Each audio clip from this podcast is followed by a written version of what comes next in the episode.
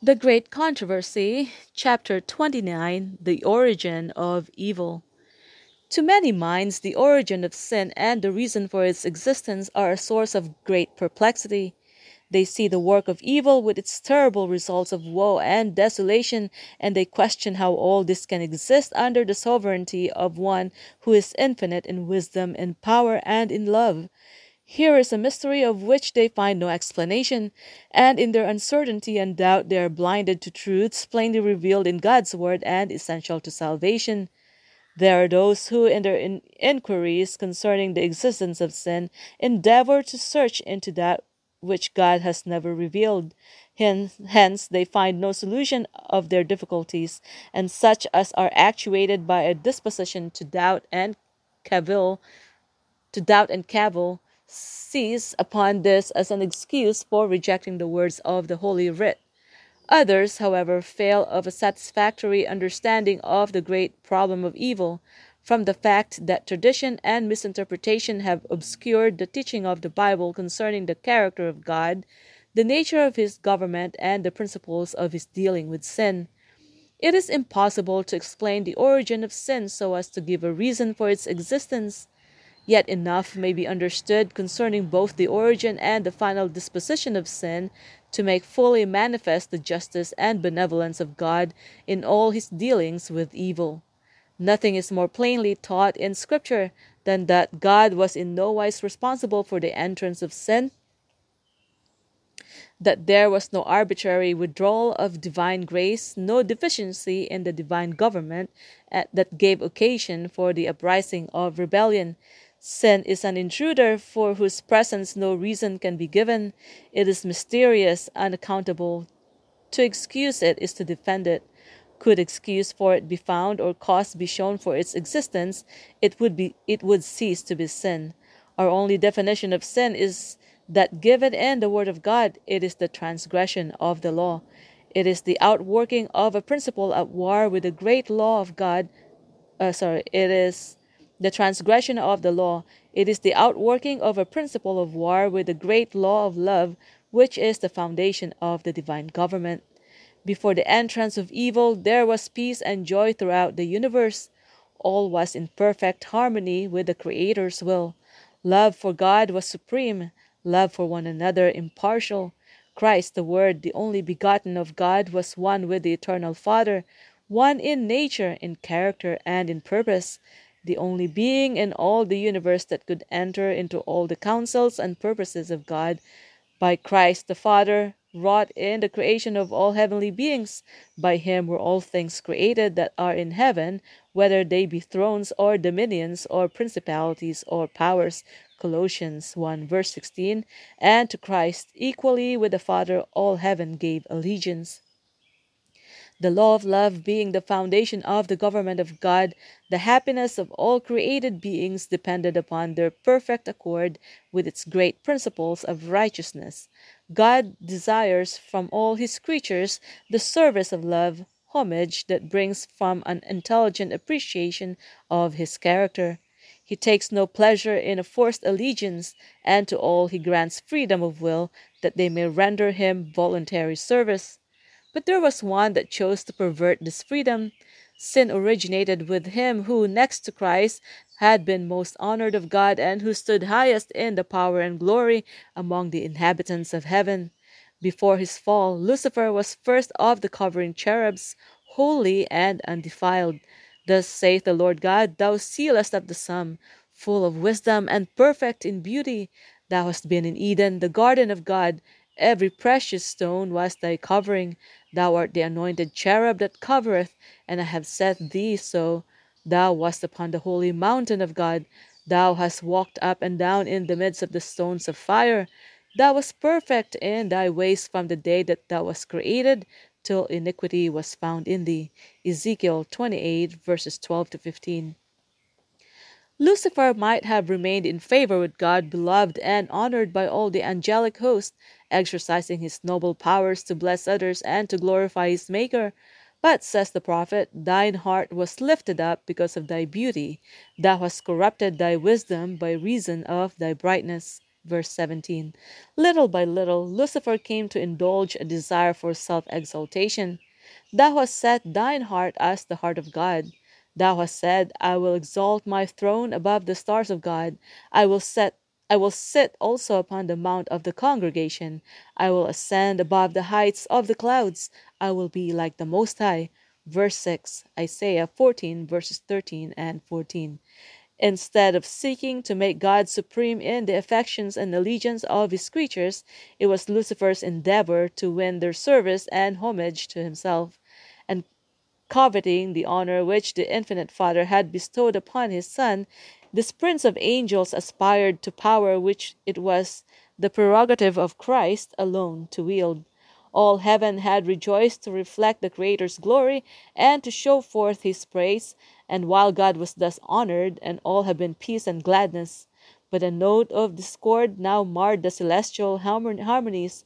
The place and exaltation of self, contrary to the Creator's plan, awakened forebodings of evil in minds to whom God's glory was supreme. The heavenly councils pleaded with Lucifer. The Son of God presented before him the greatness, the goodness, and the justice of the Creator, and the sacred, unchanging nature of his law. God himself had established the order of heaven, and in departing from it, Lucifer would dishonor his Maker and bring ruin upon himself. But the warning given in infinite love and mercy only aroused a spirit of resistance. Lucifer allowed jealousy of Christ to prevail, and he became the more determined. Pride in his own glory nourished the desire for supremacy. The high honors conferred upon Lucifer were not appreciated as the gift of God and called forth no gratitude to the Creator. He gloried in his brightness and exaltation and aspired to be equal with God. He was beloved and reverenced by the heavenly host. Angels delighted to execute his commands, and he was clothed with wisdom and glory above them all. Yet the Son of God was the acknowledged sovereign of heaven, one in power and authority with the Father. In all the counsels of God, Christ was a participant, while Lucifer was not permitted thus to enter into the, the divine purposes. Why, questioned this mighty angel, should Christ have the supremacy? Why is he thus honored above Lucifer? Leaving his place in the immediate presence of God, Lucifer went forth to diffuse the spirit of discontent among the angels, working with mysterious secrecy and for a time concealing his real purpose under an appearance of reverence for God. He endeavored to excite dissatisfaction concerning the laws that governed heavenly beings, intimating that they imposed an unnecessary restraint. Since their natures were holy, he urged that the angels should obey the dictates of their own will. He sought to create sympathy for himself by representing that God had dealt unjustly with him in bestowing supreme honor upon Christ. He claimed that in aspiring to greater power and honor, he was not aiming at self exaltation, but was seeking to secure liberty for all the inhabitants of heaven, that by this means they might attain to a higher state of existence. God, in his great mercy, bore long with Lucifer. He was not immediately degraded from his exalted station when he first indulged the spirit of discontent, nor even when he began to present his false claims before the royal before the loyal angels. Long was he retained in heaven. Again and again he was offered pardon on condition of repentance and submission. Such efforts was only infinite love and wisdom could devise were made to convince him of his error. The spirit of discontent had never before been known in heaven. Lucifer himself did not at first see whither he was drifting. He did not understand the real nature of his feelings, but as his dissatisfaction was proved to be without cause, Lucifer was convinced that he was in the wrong, that the divine claims were just, and that he ought to acknowledge them as such before all heaven. Had he done this, he might have saved himself and many angels. He had not at this time fully cast off his allegiance to God. Though he had forsaken his position as covering cherub, yet if he had been willing to return to God, acknowledging the Creator's wisdom, and satisfied to fill the place appointed him in God's great plan, he would have been reinstated in his office. But pride forbade him to submit. He persistently defended his own course, maintained that he had no need of repentance, and fully committed himself in the great controversy against his Maker. All the powers of his master mind were all the powers of his master mind were now bent to the work of deception to secure the sympathy of the angels that had been under his command. Even the fact that Christ had warned and counseled him was perverted to serve his traitorous designs. To those whose loving trust bound them most closely to him, Satan had represented that he was wrongly judged, that his position was not respected, and that his liberty was to be abridged. From his misrepresentation of the words of Christ, he passed to prevarication and direct falsehood, accusing the Son of God of a design to humiliate him before the inhabitants of heaven. He sought also to make a false issue between himself and the loyal angels, all whom he could not subvert and bring fully to his side he accused of indifference to the interests of heavenly beings.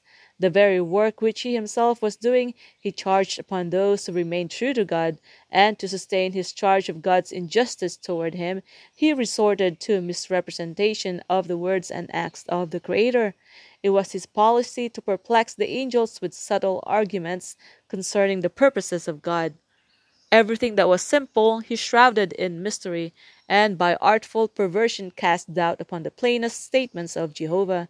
His high position in such close connection with the divine administration gave greater force to his representations, and many were induced to unite with him in the rebellion against heaven's authority. God, in his wisdom, permitted Satan to carry forward his work until the spirit of disaffection ripened into active revolt. It was necessary for his plans to be fully developed that their true nature and tendency might be seen by all. Lucifer, as the anointed cherub, had been highly exalted. He was greatly loved by the heavenly beings, and his influence over them was strong. God's government included not only the inhabitants of heaven, but of all the worlds that he had created. And Satan thought that if he would if he could carry the angels of heaven with him in rebellion, he could carry also the other worlds. He had artfully presented his side of the question, employing sophistry and fraud to secure his objects. His power to deceive was very great, and by disguising himself in a cloak of falsehood, he had gained an advantage. Even the loyal angels could not fully discern his character, or see what his work or, or see to what his work was leading. Satan had been so highly honored, and all his acts were so clothed with mystery, that it was difficult to disclose to the angels the true nature of his work. Until fully developed, sin would not appear the evil thing it was. Heretofore it had had no place in the universe of God, and holy beings had no conception of its nature and malignity. They could not discern the terrible consequences that would result from setting aside the divine law. Satan had at first concealed his work under a specious confession of loyalty to God. He claimed to be seeking to promote the honor of God, the stability of his government, and the good of all the inhabitants of heaven. While instilling discontent into the minds of the angels under him, he had artfully made it appear that he was seeking to remove dissatisfaction. When he urged that changes be made in the order and laws of God's government, it was under the pretense that these were necessary in order to preserve harmony in heaven. In his dealing with sin, God could employ only righteousness and truth. Satan could use what God could not flattery and deceit. He had sought to falsify the word of God and had misrepresented his plan of government before the angels, claiming that God was not just in laying laws and rules upon the inhabitants of heaven, that in requiring submission and obedience from his creatures he was seeking merely the exaltation of himself. Therefore it must be demonstrated before the inhabitants of heaven, as well of all the as well as of all the worlds, that God's government was just, his law perfect. Satan had made it appear that he himself was seeking to promote the good of the universe. The true character of the usurper and his real object must be understood by all. He must have time to manifest himself by his wicked works. The discord which his own counsel had caused in heaven, Satan charged upon the law and government of God. All evil he declared to be the result of the divine administration. He claimed that it was his own object to improve upon the statutes of Jehovah. Therefore it was necessary that he should demonstrate the nature of his claims and show the working out of his proposed changes in the divine law. His own work must condemn him. Satan had claimed from the first that he was not in rebellion. The whole universe must see the deceiver unmasked. Even when it was decided that he could no longer remain in heaven, infinite wisdom did not destroy Satan. Since the service of love can alone be acceptable to God, the allegiance of his creatures must rest upon a conviction of his justice and benevolence. The inhabitants of heaven and of other worlds, being unprepared to comprehend the nature of consequences of sin, could not then have seen the justice and mercy of God in the destruction of Satan. Had he been immediately blotted out from existence, they would have served God from fear rather than from love. The influence of the deceiver could not have been fully destroyed, nor would the spirit of rebellion have been utterly eradic- eradicated. Eve- evil must be permitted to come to maturity.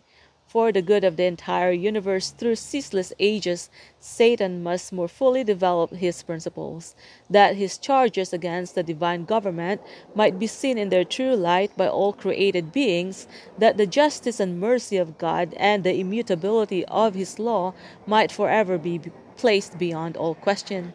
Satan's rebellion was to be a lesson to the universe through all coming ages, a perpetual testimony to the nature and terrible results of sin. The working out of Satan's rule, its effects upon both men and angels, would show what must be the fruit of settling aside the divine authority. It would testify that with the existence of God's government and his law is bound up the well being of all the creatures he has made. Thus, the history of this terrible experiment of rebellion was to be a perpetual safeguard to all holy intelligences, to prevent them from being deceived as to the nature of transgression, to save them from committing sin and suffering its punishments. To the very close of the controversy in heaven, the great usurper continued to justify himself. When it was announced that with all his sympathizers he must be expelled from the abodes of bliss, then the rebel leader boldly avowed his contempt for the Creator's law. He reiterated his claim that angels needed no control, but should be left to follow their own will, which would ever guide them right.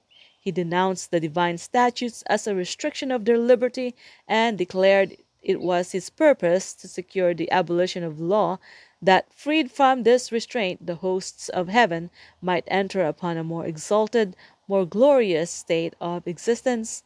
With one accord, Satan and his host threw the blame of their rebellion wholly upon Christ, declaring that if they had not been reproved, they would never have rebelled. Thus, stubborn and defiant in their disloyalty, seeking vainly to overthrow the government of God, yet blasphemously claiming to be themselves the innocent victims of oppressive power, the arch rebel and all his sympathizers were at last banished from heaven. The same spirit that prompted rebellion in heaven still inspires rebellion on earth. Satan has continued with men the same policy which he pursued with the angels. His spirit now reigns in the children of disobedience. Like him, they seek to break down the restraints of the law of God and promise men liberty through transgression of its precepts. Reproof of sin still arouses the spirit of hatred and resistance. When God's messages of warning are brought home to the conscience, Satan leads men to justify themselves and to seek the sympathy of others in their course of sin. Instead of correcting their errors, they excite indignation against the reprover, as if he were the sole cause of difficulty. From the days of righteous Abel to our own time, such is the spirit which has been displayed toward those who dare to condemn sin. By the same misrepresentation of the character of God as he had practiced in heaven, causing him to be regarded as severe and tyrannical, Satan in induced man to sin, and having succeeded thus far, he declared that God's unjust restrictions had led to man's fall as they had led to his own rebellion. But the Eternal One himself proclaims his character the Lord God, merciful and gracious, long suffering and abundant in goodness and truth, keeping mercy for thousands, forgiving iniquity and transgression and sin, and that will by no means clear the guilty. Exodus 34, verses 6 and 7. In the banishment of Satan from heaven, God declared his justice and maintained the honor of his throne. But when man had sinned through yielding to the deceptions of his apostate spirit, God gave an evidence of his love by yielding up his only begotten Son to die for the fallen race. In the atonement, the character of God is revealed. The mighty argument of the cross demonstrates to the whole universe that the course of sin which Lucifer had chosen was in no wise chargeable upon the government of God. In the contest between Christ and Satan during the Saviour's earthly ministry, the character of the great deceiver was unmasked. Nothing could so effectually have uprooted Satan from the affections of the heavenly angels and the whole loyal universe as did his cruel warfare upon the world's Redeemer. The daring blasphemy of his demand that Christ should pay him homage, his presumptuous boldness in bearing him to the mountain's summit and the pinnacle of the temple, the malicious intent betrayed in urging him to cast himself down from the dizzy height, the unsleeping malice that hunted him from place to place, inspiring the hearts of priests and people to reject his love, and at the last to cry, Crucify him, crucify him all this excited the amazement and indignation of the universe. It was Satan that prompted the world's rejection of Christ. The prince of evil exerted all his power and cunning to destroy Jesus, for he saw that the Savior's mercy and love, his compassion and pitying tenderness, were represented to the world the character of God. Satan contested every claim put forth by the Son of God and employed men as his agents to fill the Saviour's life with suffering and sorrow. The sophistry and falsehood by which he had sought to hinder the work of Jesus, the hatred manifested through the children of disobedience, his cruel accus- accusations against him, whose life was one of unexampled goodness, all sprang from deep seated revenge, the pent up fires of envy and malice, hatred and revenge burst forth on Calvary against the Son of God, while all heaven gazed upon the scene in silent horror. When the great sacrifice had been consummated, Christ ascended on high, refusing the adoration of angels until he had presented the request I will that they also whom thou hast given me be with me where I am. John 17, verse 24. Then, with inexpressible love and power, came forth the answer from the Father's throne Let all the angels of God worship him. Hebrews 1, verse 6. Not a stain rested upon Jesus. His humiliation ended, his sacrifice completed. There was given unto him a name that is above every name. Now the guilt of Satan stood forth without excuse. He had revealed his true character as a liar and a murderer. It was seen that the very same spirit with which he ruled the children of men who were under his power he would have manifested had he been permitted to control the inhabitants of heaven. He had claimed that the transgression of God's law would bring liberty and exaltation, but it was seen to result in bondage and degradation. Satan's lying charges against the divine character and government appeared in their true light. He had accused God of seeking merely the exaltation of himself in requiring submission and obedience from his creatures, and had declared that while the Creator exacted self denial from all others, he himself practiced no self denial and made no sacrifice. Now it was seen that for the salvation of a fallen and sinful race, the ruler of the universe had made the greatest sacrifice which love could make, for God was not in Christ reconciling for God was in Christ reconciling the world unto himself. 2 Corinthians 5 verse 19. It was seen also that while Lucifer had opened the door for the entrance of sin, by his desire for honor and supremacy, Christ had, in order to destroy sin, humbled himself and become obedient unto death. God had manifested his abhorrence his abhorrence of the principles of rebellion all heaven saw his justice prevailed both in the condemnation of Satan and in the deception of man. Lucifer had declared that if the law of God was changeless and its penalty could not be remitted, every transgressor must be forever debarred from the Creator's favor. He had claimed that the sinful race were placed beyond redemption and were therefore his rightful prey. But the death of Christ was an argument in man's behalf that could not be overthrown. The penalty of the law fell upon him who was equal with God, and man was free to accept the righteousness of Christ and by a life of penitence and humiliation to triumph as the Son of God had triumphed over the power of Satan. Thus, God is just and yet the justifier of all who believe in Jesus. But it was not merely to accomplish the redemption of man that Christ came to the earth to suffer and to die. He came to magnify the law and to make it honorable, not alone that the inhabitants of this world might regard the law as it should be regarded, but it was to demonstrate to all the worlds of the universe that God's law is unchangeable.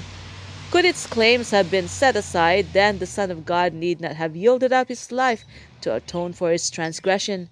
The death of Christ proves it immutable, and the sacrifice to which infinite love impelled the Father and the Son that sinners might be redeemed and demonstrate to all the universe what nothing less than his plan of atonement could have sufficed to do that justice and mercy are the foundation of the law and government of God. In the final execution of the judgment, it will be seen that no cause for sin exists. When the judge of all the earth shall demand of Satan, Why hast thou rebelled against me and robbed me of the subjects of my kingdom? The originator of evil can render no excuse. Every mouth will be stopped, and all the hosts of heaven will be speechless. The cross of Calvary, while it declares the law immutable, proclaims to the universe that the wages of sin is death. In the Saviour's expiring cry, It is finished, the death knell of Satan was rung. The great controversy, which had been so long in progress, was then decided, and the final eradication of evil was made certain the Son of God passed through the portals of the tomb, that through death he might destroy him that had the power of death, that is the devil. Hebrews 2, verse 14. Lucifer's desire for self exaltation had led him to say, I will exalt my throne above the stars of God. I will be like the Most High. God declares, I will bring, bring thee to ashes upon the earth, and never shalt thou be any more.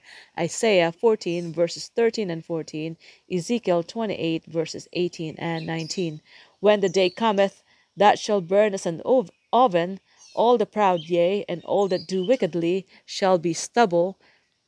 And the day that cometh shall burn them up, saith the Lord of hosts, and it shall leave them neither root nor branch. Malachi 4, verse 1. The whole universe will have become witnesses to the nature and results of sin and its utter extermination, which in the beginning would have brought fear to angels and dishonor to God, and now will now vindicate his love and establish his honor before the universe of beings who delight to do his will, and in whose heart is his law. Never will evil again be manifest, says the word of God. Affliction shall not rise up the second time. Nahum 1 verse 9. The law of God, which Satan has reproached as the yoke of bondage, will be honored as the law of liberty.